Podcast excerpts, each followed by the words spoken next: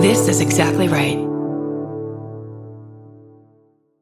Case File is an award winning podcast that presents unforgettable true crime stories. Presented by an anonymous host, Case File delves deep into the crimes, investigations, and trials of solved and cold cases from around the world. With more than 250 episodes, the podcast has covered infamous unsolved mysteries, notorious murders, and lesser known cases that deserve more attention. Discover why everyone from Rolling Stone to Time Magazine is calling it a must listen experience. Follow Case File wherever you get your podcasts. I'm Kate Winkler Dawson. I'm a journalist who's spent the last 25 years writing about true crime. And I'm Paul Holes, a retired cold case investigator who's worked some of America's most complicated cases and solved them. Each week, I present Paul with one of history's most compelling true crimes. And I weigh in using modern forensic techniques to bring new insights to old mysteries. Together, using our individual expertise, we're examining historical true crime cases through a 21st century lens. Some are solved, and some are cold, very cold. This is Buried Bones.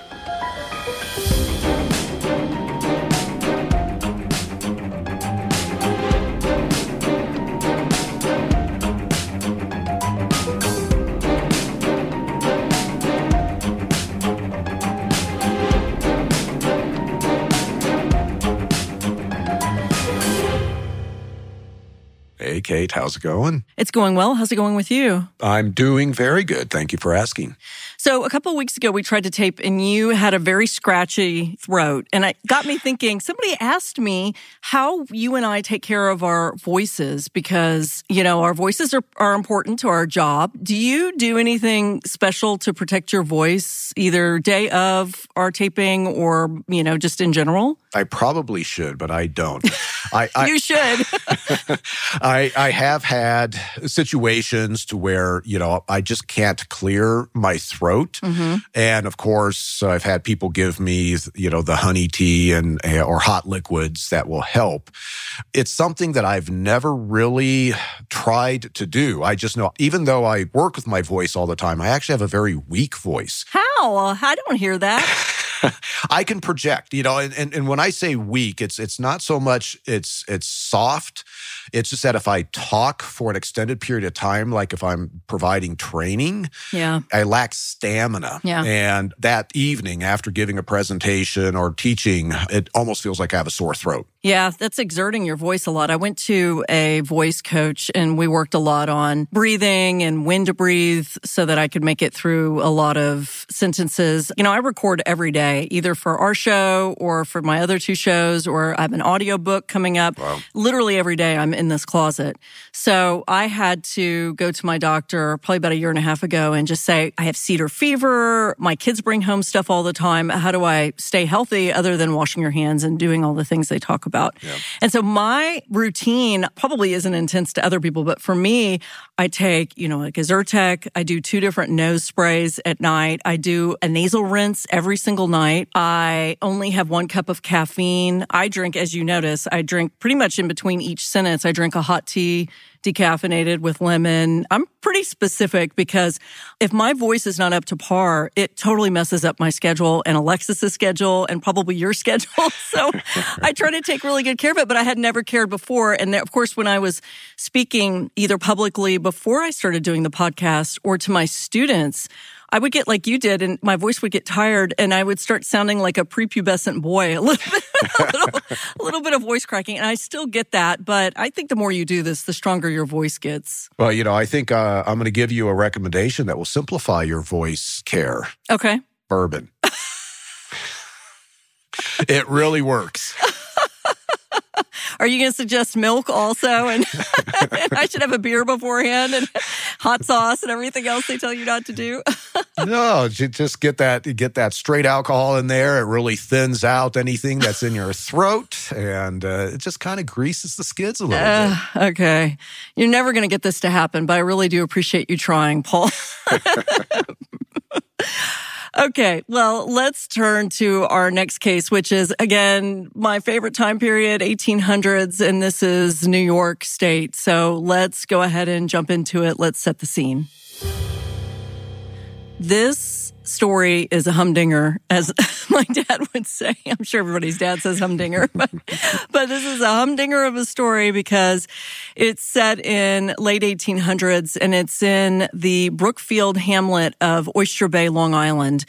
And I'm already going to warn you, there are quite a few characters in this cast of characters with this story. So I'll do my best to remind you of who is who and connected. But we've got three different crimes that have all been connected together. And so it can get a little complicated, but I'll do my best to simplify. I know you like simplifying, so I'm going to keep it simple for you. Sounds good. I just want to quickly look up where Oyster Bay is. I have a map. I don't know if that's at all helpful. Yeah. Oyster Bay. So this is Long Island. And I don't know anything about Long Island. Do you? I mean, I've been there a couple of times, but. You know, I've never been out to Long Island. I did do a news spot on the Long Island serial killer. So I kind of got familiar with that case. Mm-hmm. Uh, which gave me a little bit of a better understanding of the geography of Long Island, you know. But for for this case, and one of the reasons why I'm asking to just take a look at this Oyster Bay location is just so I can understand the geography. Because when we start talking about crime, you know, today everybody has probably heard of geographic profiling, mm-hmm. and that is a real thing. Geography influences where and how criminals might commit crimes. And so I usually want to have at least a sense of the location before I start really starting to hear the details. And I had never heard of Oyster Bay, Long Island before. You know, I have a question about that. You and I have talked about geographic profiling before. What about somebody like an Israel Keyes who was all over the map? Does that break a rule in that medium that you would use for profiling? Well, you know, when you start dealing with an offender that is traveling wide distances, you know, of course, the more data points that you have, the more crimes the offender commits within a particular area, that is more informative geographically. Whereas, let's say you have the one off case, like with Israel Keyes going all the way out to the East Coast. Mm-hmm. Now you can't really reconcile how the geography is influencing his his movement patterns as much. Mm-hmm. However, that one point there may be features about that location that made it easier for the offender to commit the crime. And that may be the reason why the offender chose that location over the victims. Okay. Instead of saying, oh, I'm targeting these victims, I know I can find victims within this geographic region, and that geographic region makes it easy and lowers my risk in order to commit the crime and get away with it. Okay, that makes sense. Back to 1883, which is where we are in the hamlet of Oyster Bay, Long Island. In this time period, 1883, it's small. It's a quiet farming community in Queens County, New York. And one of our main characters is a 70 year old man named Garrett Maybee. And he's going to have two women in his life die very soon. And before you ask, he is not going to be a suspect. Okay. He is going to be a victim that survives. And I'll tell you why he is not a suspect. All of this happens early on a Saturday, November 17th. So these crimes that we are connecting are all winter. They all have snow. Everybody has snow on the ground in this time. And that actually plays into the story. Garrett, Maybee, as I mentioned, is a 70 year old man. And in early morning hours on this Saturday, he screams for help and the neighbors hear. And the nearest farmhouse is about 100 yards away across from the road. And the neighbors come, when he screams, the neighbors come across the road. Six men head toward the Maybee farm and they all have shotguns and shovels, preparing for the worst. So Garrett is not going to be a suspect because years ago, Garrett suffered a stroke that left him paralyzed from the waist down. He is also completely blind. Oh, wow. So he can't move and he has been really brutally assaulted. So we'll talk about what happens. First, let's talk about the family and who the victims are. So there's Garrett, who is 70, his wife, Lydia, who is 73 years old, and then Annie, who is his 39 year old unmarried daughter. And they live in this farmhouse on 80 acres of land. And this is historic farmland and they're not well to do, but you know, well enough where they have some nice belongings. So the men rush into the Maybee farmhouse because they can hear Garrett screaming. He's in his chair. He's barely conscious because one of the neighbors said he is bleeding profusely from a severe wound over his left temple. He says that he's been beaten very badly. And he actually survives and he's able to talk. So the men are frantic because it's early in the morning and it's cold outside. And Garrett is trying to explain what happened. He first says, please go check the barn because his wife and his daughter are out there. And so these six men, all armed with their shotguns, walk out about 200 yards from the house to the barn. One of the men is a guy named William Remsen, who is a witness. He has nothing really to do with the story. He describes what happens. He opens the barn door and he grabs a lantern that's already been lit, we presume by one of these women. He looks around and he describes being able to see two women. He says, as I went climbing to the hay mow, which is a part of the barn where the hay is stored, I noticed a hand sticking up in an empty cow stall. Jumping down, I found partially covered over with dead leaves the body of Annie, who is the daughter. He said, from the position in which she was lying, I judged she must have made a desperate struggle for her life and in the corner, completely covered by the leaves, lay the dead body of her mother. The latter's body, the mother's body was cold, but Annie's body was warm, and there was no blood visible. The only markings of violence were prints of what looked like a thumb and a finger on their throats. And in fact, the coroner said that they were strangled to death. And it turns out that Garrett has been hit with what appears to be a hammer. So as of right now, you've got two women who are dead in the barn, and then the patriarch of the family has been beaten profusely in the house. Just hearing that, just that bit, what do you think is potentially what happened? And I will say they said there is no sign of sexual assault on either woman. We always have that caveat. That doesn't mean anything, but this seems like a pretty brutal scene. One thing that really stands out to me is you have victims in two different structures. You have Garrett, who's inside the main house, and then you have the two women who are found dead out in the barn. So now I'm starting to piece together Garrett is aware that his wife and daughter were out in the barn. So this must be something that happened. They moved and separated themselves out in the barn when there is no threat present, is my guess. Mm-hmm. The offender or offenders then came in, and there's no information right now to be able to determine the sequence as to who was attacked first. You know, were the women attacked out in the barn first and did the offender move into the house, maybe thinking there's valuables in the house and there's Garrett and he's very easily dispatched. Mm-hmm. Right now, that stands out to me. And so this is something that I'm going to be kind of keying in on as you move forward as to, okay, are we dealing with multiple offenders? Are we dealing with a single offender that moved into two different structures? And then ultimately, what else is observed as happening within either the barn or the main house? Is there any disturbance inside the house, like somebody is searching, like there is a burglary slash robbery aspect to this case?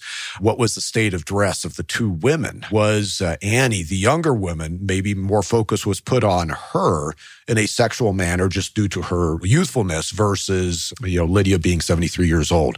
So that's kind of what I'm setting myself up mentally to start checking the boxes as you give me more details. Okay, let me give you more details because Garrett has been coming in and out of consciousness. And when the investigators come, he manages to explain what his remembrance of the sequence of events were that night. So it's early in the morning. Lydia, who is his wife, has gone out to the barn at 4:30 to milk the cows. This was predictable. She did this every morning at 4:30. So she goes to the barn and Garrett's listening waiting for her to come back. She wasn't back at 5. So after 30 minutes she wasn't back. He became alarmed. So he turned to his daughter Annie and said, go check on mom. When Annie didn't return, he became incredibly alarmed because there were footsteps in the house. And he knew that the footsteps didn't belong to either woman. So he says he's bracing himself. He calls out into the darkness and said, Who's there?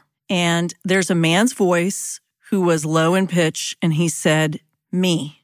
Hmm. Then Garrett heard this person go upstairs, rustle around for a little bit, and come back down and say, Give me your watch. And Garrett said to the intruder, I'm blind. I don't even know where my watch is. It's 4:30 in the morning. I didn't put it on.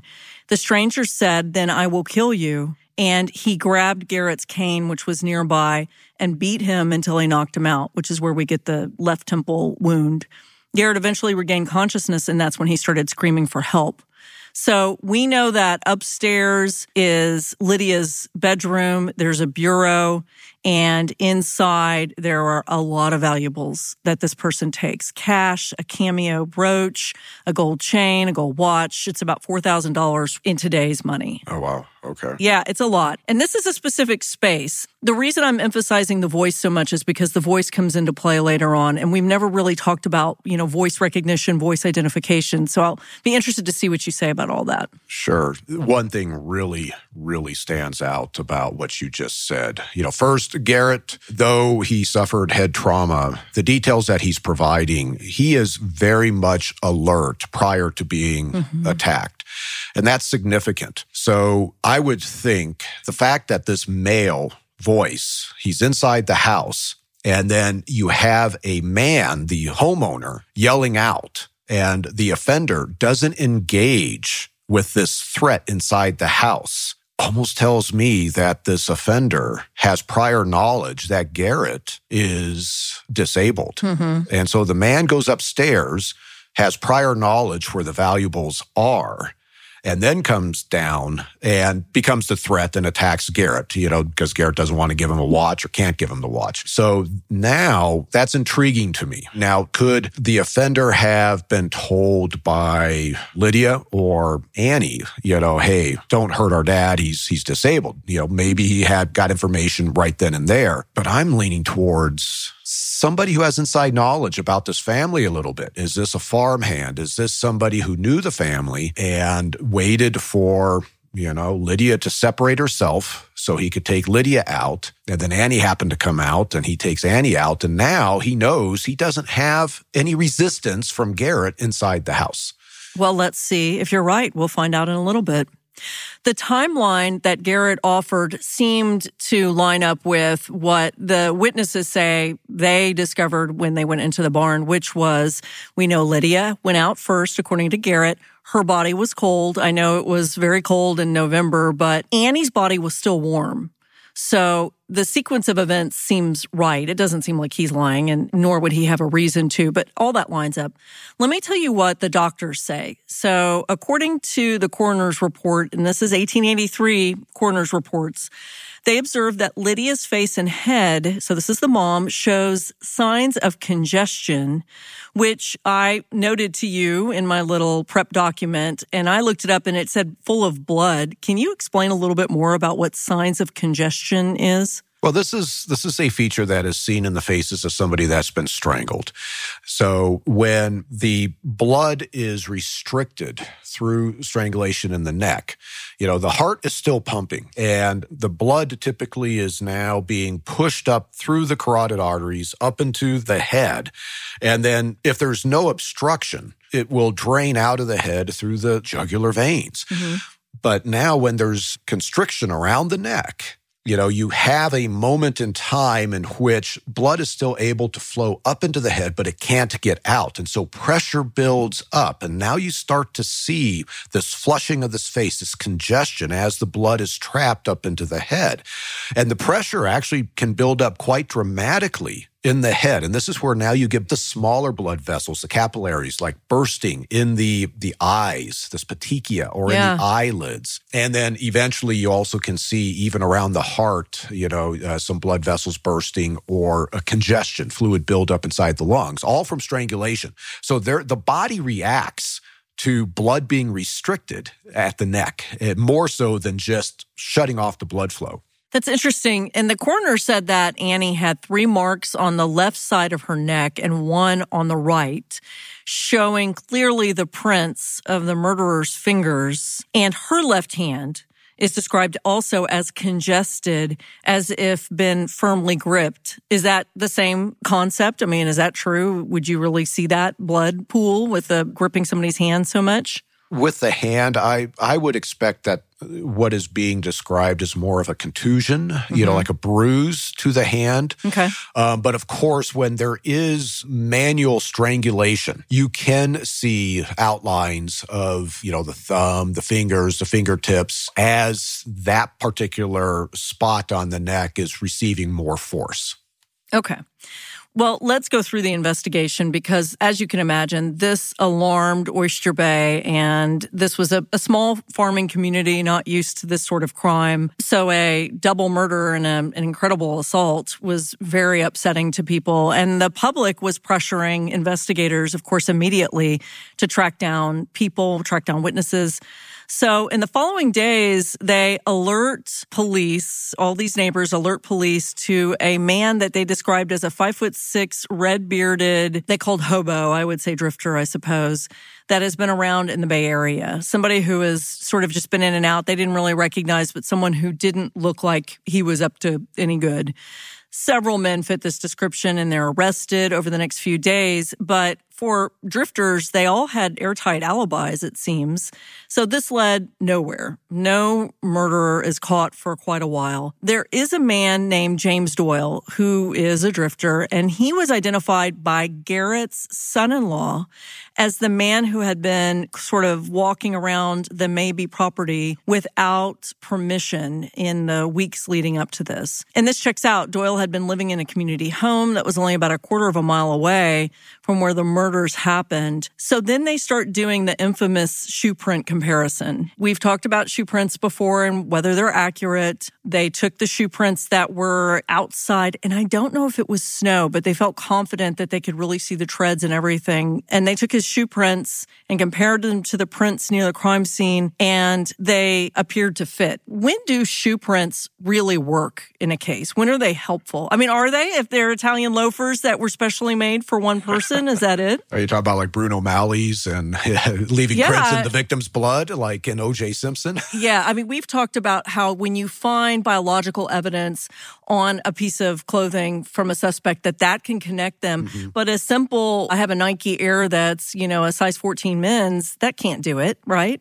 Yeah, well, there's there's definitely layers to this question in terms of how helpful uh, shoe prints or shoe impressions are. You know, first is the quality of the print, how much detail is actually recorded. When people are walking, oftentimes just the movement of the foot, you know, heel to toe, etc., can disrupt that print. So mm-hmm. you, they're not as good as if somebody were to just step straight down and leave a nice unobscured outline. Mm-hmm. In this day and age, of course, now you have, let's say, a quality shoe print at a crime scene. You can readily see the details of the tread pattern. And now it's okay, what make model shoe yeah. Has this tread pattern? And there's complexities with that. Some make and models have very unique tread patterns that are only on those make and models. And then other tread patterns are across different makes and models. You know, they're almost like generic tread patterns that are purchased. These outsoles are purchased and then different manufacturers use those same outsoles on their own product. And this is where having expertise in the manufacturing of the shoes to assess, you know, how common or rare this tread pattern is. Shoe print and, and shoe impression evidence can be valuable for sure. Well, in this case, these are shoe prints that are not found inside the house or inside the barn. They're just on the property not far from the house or the barn.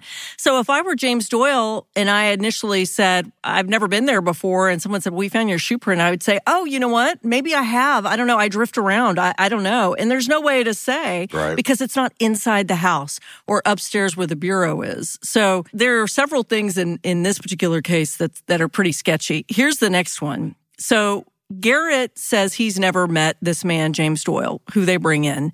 But Garrett says he really feels like he can remember the voice who said me and then who said, I will kill you. So they bring James Doyle in and he is told, and you know where this is going, he is said, repeat these words over and over again. And Garrett says, that's the guy. Yeah. That's the guy who said those words. that was an eye roll. I don't know if I've ever seen you eye roll before. Well, you know, this is where how much bias has been predisposed into Garrett You know, here investigators are bringing a singular male in, having him recite the lines. Mm-hmm. This is very akin to how not to do a photo lineup. Mm-hmm. Where you come in with a single photo of a person and say, Is this the guy? Your partner is sitting there kind of going, yeah, Just say yes, you know? so that's where it's tough to put any weight on this witness testimony that this voice is what he heard. So right now, if we have Doyle's shoe prints that aren't inside the two actual crime scene locations or just right. outside, that really weakens that evidence. And this voice recognition, I would say I can't put any weight on that, the way that it was conducted. And even if it was conducted in a more robust manner, I still think it's relatively weak. At this point in time, there isn't enough to say, well, Doyle is the killer. Yeah. And the jury agrees. He had been arrested. He was put on trial. There wasn't enough evidence. He was found not guilty and released. Okay. So the Maybee murders of these two women go unsolved. And Garrett, of course, is incredibly upset and still pressuring investigators. So here comes another attack less than two months later. So now we're in January of 1884, the next year, and there's another home invasion. And this is also in Oyster Bay, just three miles from the Maybee's farm. So in this attack, it's a wealthy couple named Mr. and Mrs. James Townsend, and they are discovered badly beaten inside their home. They both survive very similar circumstances. A home invasion where things are taken. And this is, I, I, guess, when geographic profiling comes in also. This is very close. The time between these two attacks is just two months later. And they're discovered around seven o'clock in the morning. They both have horrific head wounds, but Mrs. Townsend is in a lot better shape than her husband. She's covered with blood, which was matted in her gray hair, and there are pools of blood formed near her. In an adjoining lounge, her husband is lying unconscious and bleeding from a head wound. And she is trying to describe who the attackers are, and she thinks maybe a black man but there's no specifics there. She's not a particularly good witness. However, underneath the kitchen table, they find a weapon, which is a mason's hammer covered in blood and hair. And I'm going to give you a hint. These are connected cases. So we've gone from an old man being beaten with his own cane to it seems like someone brought a weapon with them to this home invasion. Okay. And the Townsends, you mentioned that Mrs. Townsend had gray hair. Do you yep. know their ages? Elderly, you know, over 70, but survived. So we have Garrett and Lydia Maybee, are in their 70s. Now we have Mr. and Mrs. Townsend are also in their 70s. Mm-hmm. So we have similar victimology in terms of age. The Townsends also had assets, I'm assuming, decent financial assets. Mm-hmm. Okay, so very similar to the Maybees. Mm-hmm. I'm starting to see a pattern. It's only, you know, two cases right now, but is this an offender that is going after elderly couples in part because this offender has the self confidence that physically he would be able to control these couples. Plus, these couples have the financial assets that make committing this crime worth his time. And I think that you're right. It's obviously a pattern that's happening. My question is how well does the offender need to know these two families in order to pull this off? Is this a simple observing, at least with the Townsends, just observing them coming in and out and casing the place? Or do you have to feel the level of comfort that you can take out Mr. Townsend by actually knowing him and whatever his physical characteristics are? Well, most certainly, if the offender has detailed knowledge of the victims, uh, their life patterns, etc. That helps the offender plan the attack. But it's surprising how well, let's say, a serial burglar, how insightful these types of criminals are from just observing from afar hmm. and what they can determine about the victims, what they can determine about the property, about the amount of financial assets, disposable income mm-hmm. the victims have, and likely the, the types of valuables that might be inside the house without ever knowing the victims or going inside the house ahead of time. They're very in tune with observing neighborhoods and focusing in on those victims and those houses that are going to be fruitful to the efforts that they're going to put out. So it's tough at this point to say that the offender in the Maybee and Townsend's attacks had to know both. Right. That's where I, I kind of go back to the offender, at least in the Maybee attack, in my opinion, was aware that Garrett was not a threat when he's inside the house. Otherwise, he would have gone and attacked Garrett first before going upstairs. This is a small community, I'll remind you as we move forward. This is a small community where a lot of people work with each other, a lot of people know each other.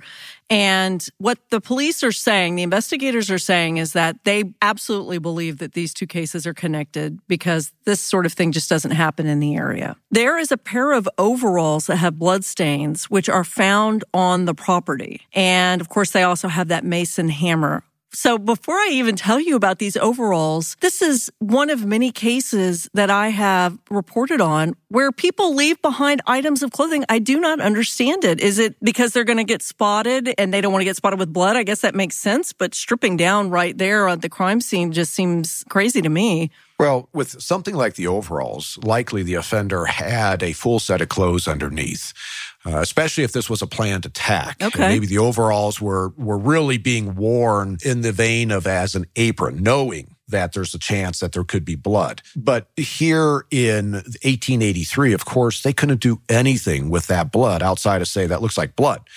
And so the offender, if he's looking at himself and going, I'm covered with blood, I can't be wandering around town like this, he's going to ditch those clothes. And even though potentially in this day and age, that would be a huge mistake because his DNA is on the clothes and the victim's blood is on the clothes, this is awesome evidence. Mm-hmm. But they couldn't do anything with it. So at this point, it's a smart decision by the offender to get rid of the evidence of violence on his clothing. And it doesn't matter that it's just left there right at the crime scene because they didn't have the forensics that we do today in order to do anything with it. Well, it really trips up this one man named John Tappan. So John Tappan is white. And remember, Mrs. Townsend had reported she thought the attacker was black, but she wasn't sure. Okay. So John Tappan is a local man who takes odd jobs, but his main job is as a stonemason. Okay. And these are his overalls, and that is his hammer.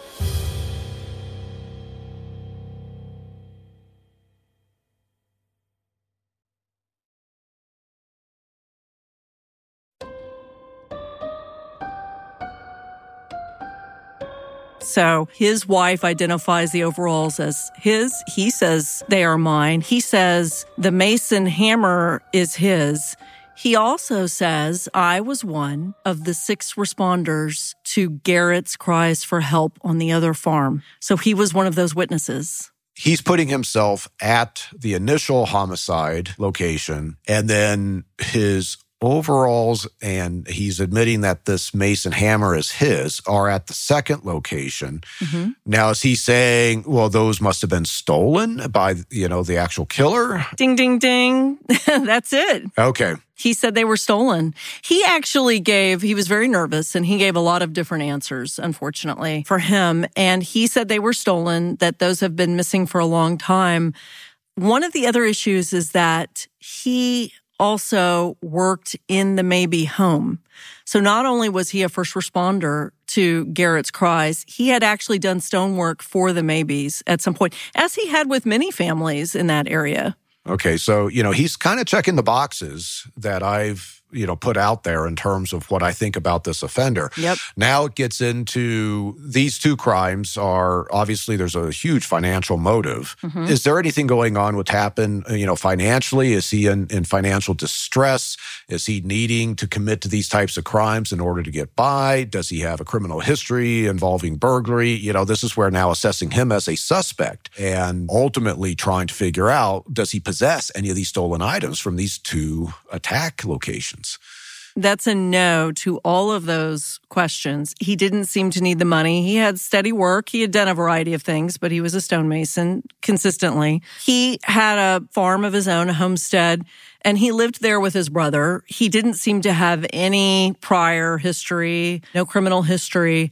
And, you know, all of this is very confusing to John Tappan about how these items ended up. I mean, he even testified at the Inquisition, the initial inquest into what happened with the Maybees, you know, a couple of months ago. So he is all over both of these cases. And then things get pretty bad for John because the investigators had been keeping an eye on a man named Edmund Tappan, who is John's brother. Edmund lives very close to the Maybee homestead, and they had kept an eye on him because he either had a learning disability or a mental illness. He acted differently. It made investigators uncomfortable, and they thought because of his proximity to the Maybee homestead that he had been involved and maybe he and John did all this together. So they question Edmund Tappan and he has a complete breakdown. And he says that John, his brother, actually did kill Lydia and Annie Maybee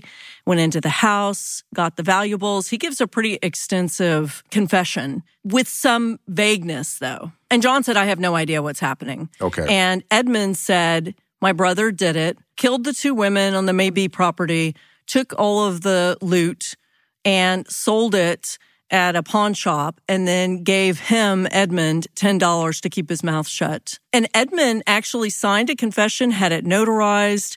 And after he did that, he started having convulsions and got very, very ill. And I think one of the things that was a big key is that people knew him and they knew that Edmund was unreliable, not because he was a liar or shifty, just because of his mental state. People couldn't believe what he did. Yet this is enough for, you know, the investigators to pursue a case against both brothers. Yeah. And is Edmund saying that he was actually present for both of these attacks? That's a good point. Nobody's talking about the Townsend. They're only talking about Maybee at this point. Yeah. So assessing Edmund's confession, of course, is if a proper interview was done, this is where the, the confession should be detailing aspects of the crime that have not been made public. But also, when you are dealing with somebody who is suffering from, let's say, a mental disability, mm-hmm. this is where things get dicey because it has been shown that people with this type of disability are more likely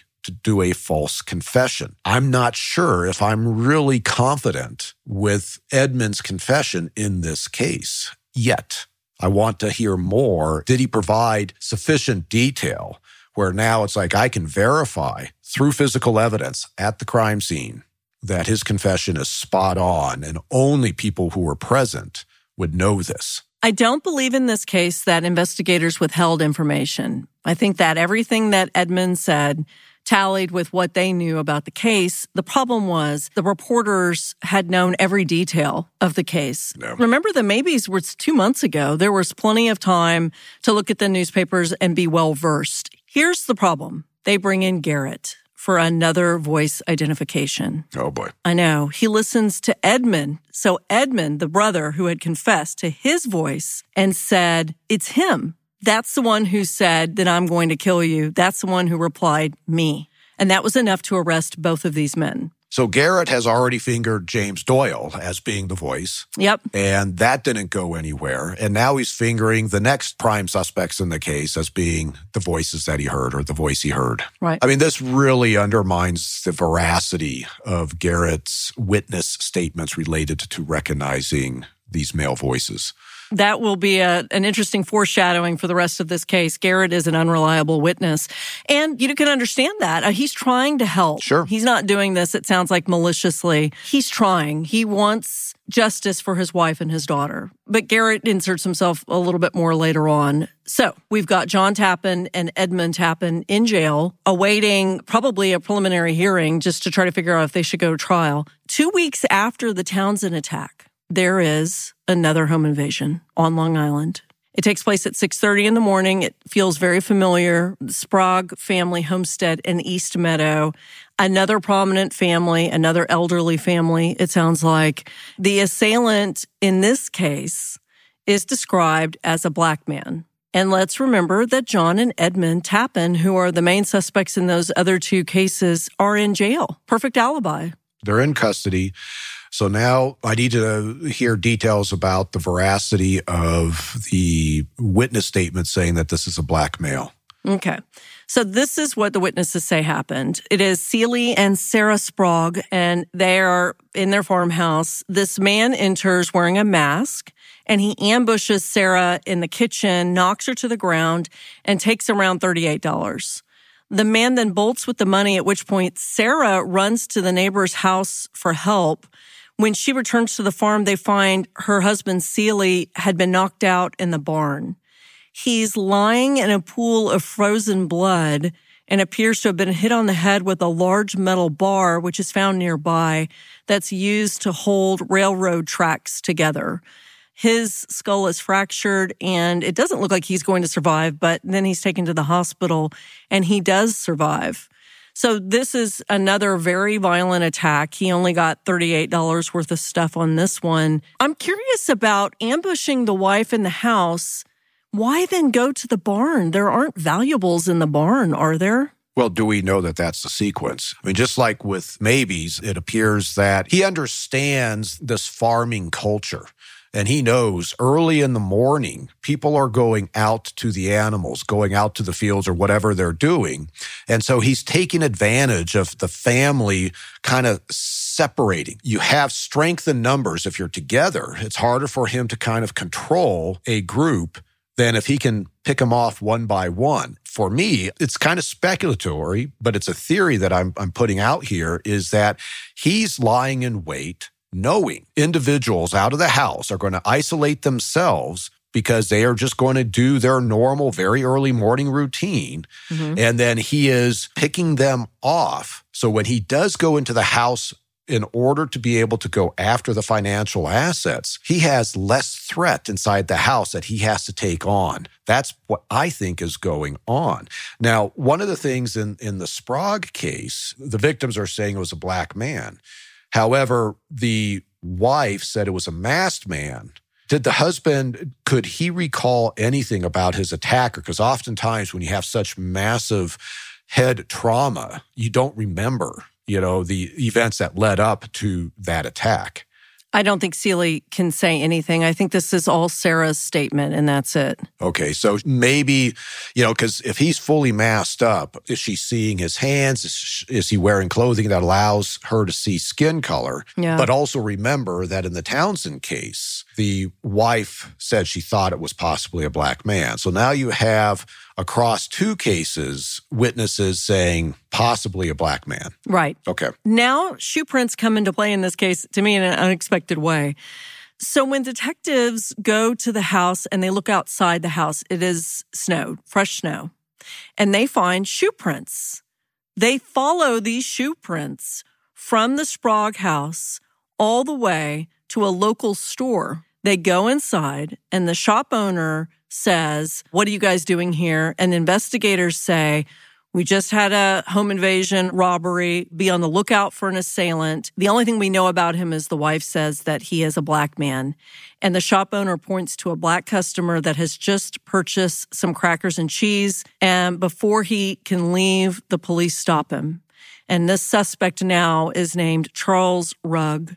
And he is from Oyster Bay, Long Island. He is a local. Okay. And do his shoes match the shoe prints that are found at the crime scene in snow? They do. And Charles isn't saying anything. Charles is petrified because by this time, Oyster Bay, this area of Long Island, is in an uproar. And as soon as they see the locals see investigators walk a man out of the local store and they're detaining him, there is a lynch mob that's forming, particularly because they see it's a black man. So they know that there are three families now that have been attacked because word has gotten around. This investigation has taken a day or two. And they find, you know, this man, they put him under arrest. There is a lot of tension already between the local black and white communities in this area and there is a mob that's forming. Ultimately, the police are alarmed by this and have to protect him, and they have to take him to a local hotel where there are more mobs forming. Finally, at night, at around eight o'clock, they move Charles to a milk train that's headed to Long Island City, and then he's booked in Queens County Jail. He says, You're crazy. I haven't done anything. I don't know anything about these robberies. I don't know anything about the Maybees. And The police keep most of this information under wraps, but it's eventually revealed that Charles admits to attacking the Spragues. And he says that this was, you know, something that was sort of spur of the moment.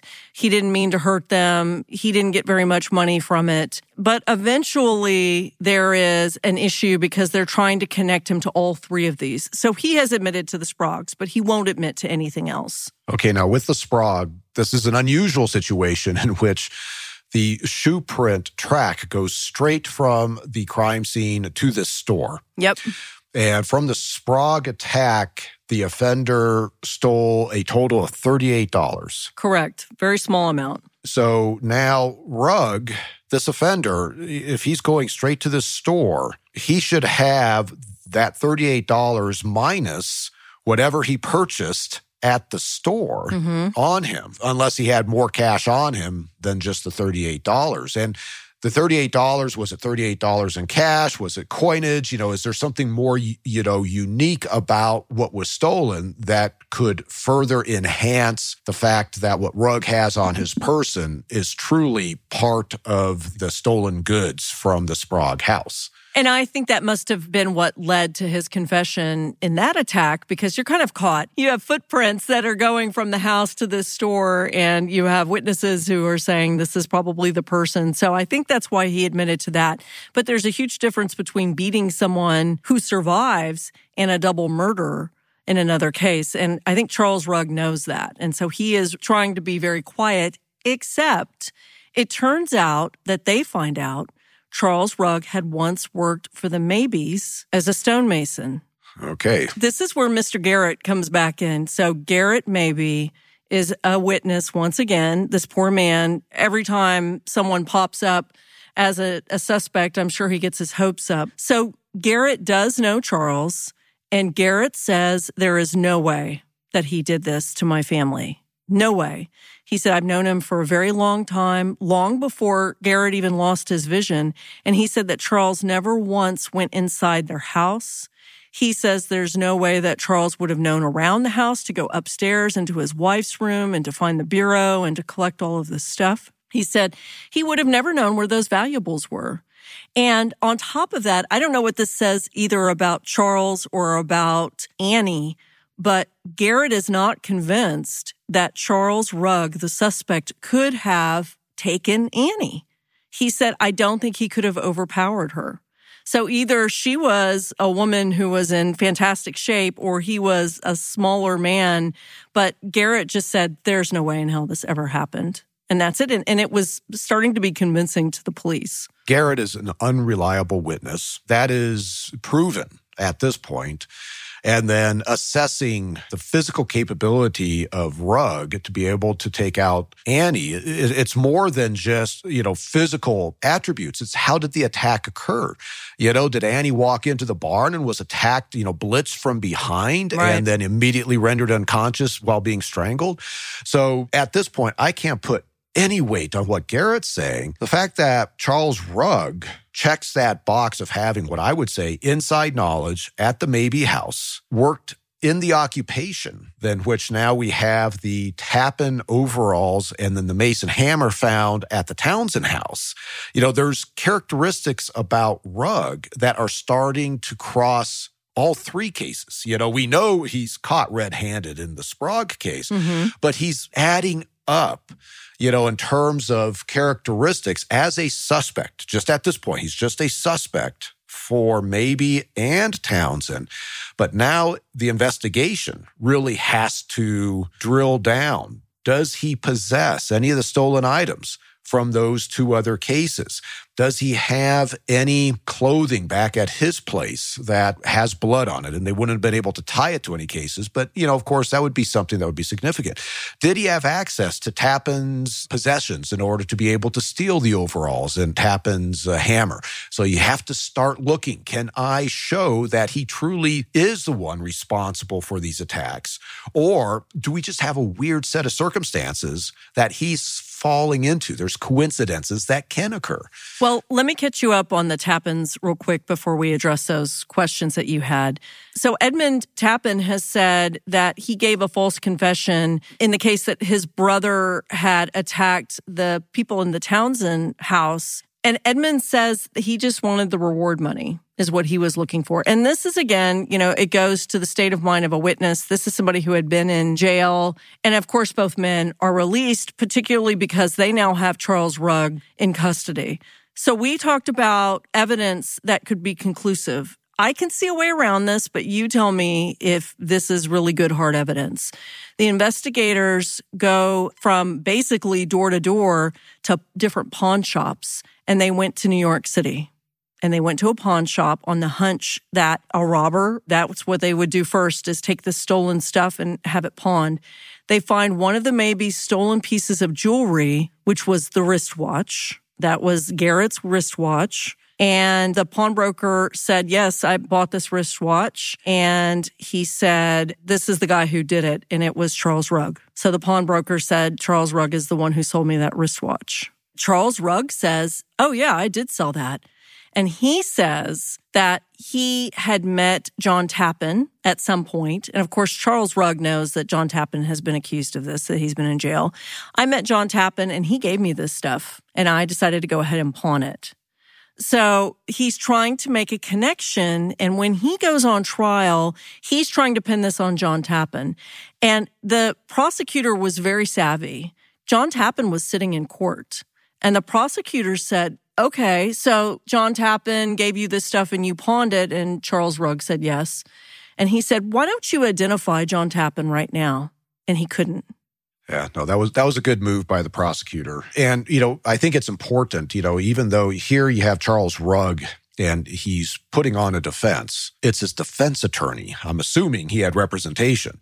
It's his defense attorney that is probably crafting a defense yep. and knows that Tappan was a, a, suspect and has now created a story that would try to exonerate the incriminating evidence against Rugg. Mm-hmm. So the Tappans are released, and Charles Rugg is now connected to all three of these because he had done work at the Townsend House also. So now they can say that Charles Rugg knew all three properties. He knew who the inhabitants were, what their physical capabilities were, and they connected him to all three. He supposedly confessed to all three and actually said, you know, I had an accomplice, but then he kept his mouth shut. And we don't know if that was true. The 1800s was a notorious time period for terrible reporting. So that was the rumor was that he had confessed to all three. He is indicted on seven counts, including two for first degree murder, four for assault and robbery, and one for burglary. So they really nailed him down. And he is put on trial for Annie Maybee's murder, who was the daughter, the 39 year old found in the barn. Prosecutors were concerned that they didn't have enough evidence. And then they had decided they were going to put him on trial for her murder first. And if that didn't work, they put him on trial for Lydia. They were basically going to look for a jury who finally agreed with them. But it didn't matter because ultimately they said that the jury found him guilty. And, you know, this was a very difficult case, particularly for Garrett Maybee He took the stand to try to describe what it felt like to have this man who he thought was his friend, who he had known for years, take his wife and his child from him. And I think that was very difficult. He was doing it all just out of love to try to get justice. Oh, sure. Yeah. yeah. And that's where he's just trying. Right. As the, an, an investigator, you have to assess is this statement reliable? Is this process reliable? Because you are dealing with trying to, you're, you're, trying to solve the case and you're also dealing with suspects who may or may not have anything to do with the case. You got to, you, you got to put the, the proper weight on the information that's coming in. And to use Garrett over and over again in this voice recognition capacity was just wrong. That's really on the police and not on Garrett. Well, and just a little of an aside, Charles Rugg, he was married and he also had a mistress. And both women failed him in different ways. He was really relying on his wife to provide an alibi for at least uh, one or two of the home invasions so he wouldn't be executed. And she died a few days before the trial. And then he has this mistress who lives in New York City. And instead of bolstering anything about his character, she says, you know, I thought it was weird that Charles had suspiciously come into a lot of money recently. And this seals the deal for the jury. And he is not surprisingly convicted, found guilty of first degree murder, and eventually executed at the Long Island City Jail. Boy, what a story. You've got all three of these crimes committed within the same proximity, and this just completely freaked out the community. Little simple farmland in New York in the 1800s. And they almost railroaded quite a few people because of that fear. And I know that the public can really pressure investigators. We saw this with the Idaho case. It must be very difficult to investigate high profile cases like this. Yeah. I guess you know. it's an understatement. I think in some ways, the investigators in this case were lucky that in the last case, in the Sprague case, they, they literally had the smoking gun shoe prints in snow leading straight from the crime scene yep. to the store, and Rugg was still within the general area of that store. Absent having something like that, I think there's a good chance that probably an innocent person would have been convicted. They would have had Garrett on the stand saying, I recognize his voice, you know, and boom, jurors are going to just go ahead and convict, you know, and that I guarantee over the uh, eons, there's so many innocent people that have been falsely convicted due to the lack of really solid objective evidence, good witness statements, you know, strong circumstances. Yep. All three cases, I think circumstantially, there's a little bit of physical evidence in here with the uh, the wristwatch out there at the pawn store, but I do think that uh, Rugg is is likely responsible in this day and age, uh, particularly to prove the homicides. Uh, most certainly, we would be going after a lot more from a physical evidence standpoint to really tie him into those cases. And going back to witness testimony, because we haven't talked about that enough, and I'm sure we will in future episodes, Garrett Maybee knew Charles Rugg really well. So he positively identified a couple of men who he either didn't know or barely knew. And yet this man he knew even before he could picture him because he had known him before he had lost his vision.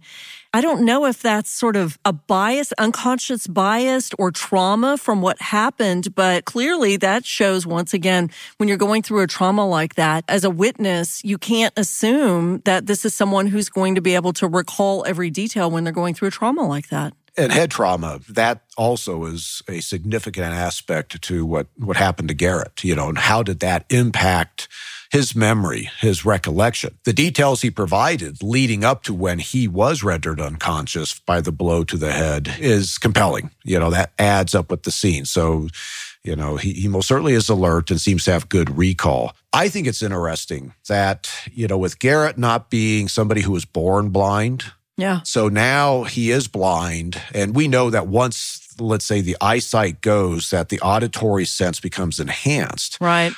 But he wasn't born that way or hadn't lived most of his life that way. So I bet if, let's say, Garrett was a lifelong person who did not have any sight, maybe more finely in tuned to be able to recognize aspects about somebody they're hearing inside the house versus Garrett, who is recently in life lacking the eyesight, you know, so he's not as keen at picking up nuances in what he's hearing. I tried to take advantage of this scenario, and it was a suggestion by a prosecutor in my office on the Golden State Killer case because we had a tape recording of a phone call that the Golden State Killer had made to one of his victims. Mm. And there was details in the backdrop and this prosecutor suggested, hey, there's this blind group in San Francisco. See if they can potentially pull out more details, huh. which I thought was brilliant. You know, ultimately, I never did use that group, but it is something that, you know, you can have people that have these uh, extraordinary capabilities It doesn't appear Garrett had that. He's identifying yeah. multiple men, unfortunately. But even if he had it, I just don't put a whole heck of a lot of weight on something so subjective. Well, I love hearing about techniques that people have used in the past, and I still think, I suspect, are used now that are not so great that really could add to the conviction of somebody who was innocent. So, yet again, you and I are talking about tools that could potentially be helpful in certain circumstances, boy, but it is a gray line. You really have to know what you're doing and it has to be part of a bigger package of really solid evidence. So this was a great case to talk about that. I appreciate it, Paul. No, for sure. It's a fascinating case, actually. See you next week for an even more fascinating case, I promise. Looking forward to it. Thanks.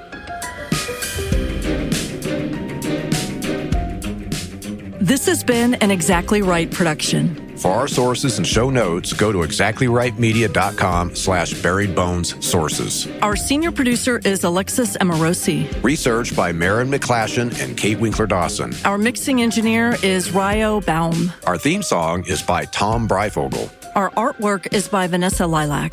Executive produced by Karen Kilgariff, Georgia Hardstark, and Danielle Kramer. You can follow Buried Bones on Instagram and Facebook at Buried Bones Pod. Kate's most recent book, All That Is Wicked, a Gilded Age story of murder and the race to decode the criminal mind, is available now.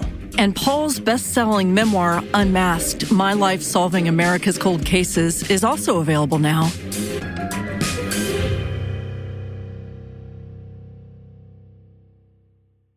Follow Buried Bones in Apple Podcasts, Spotify, or wherever you like to listen so you don't miss an episode. If you like what you hear, rate and review the show.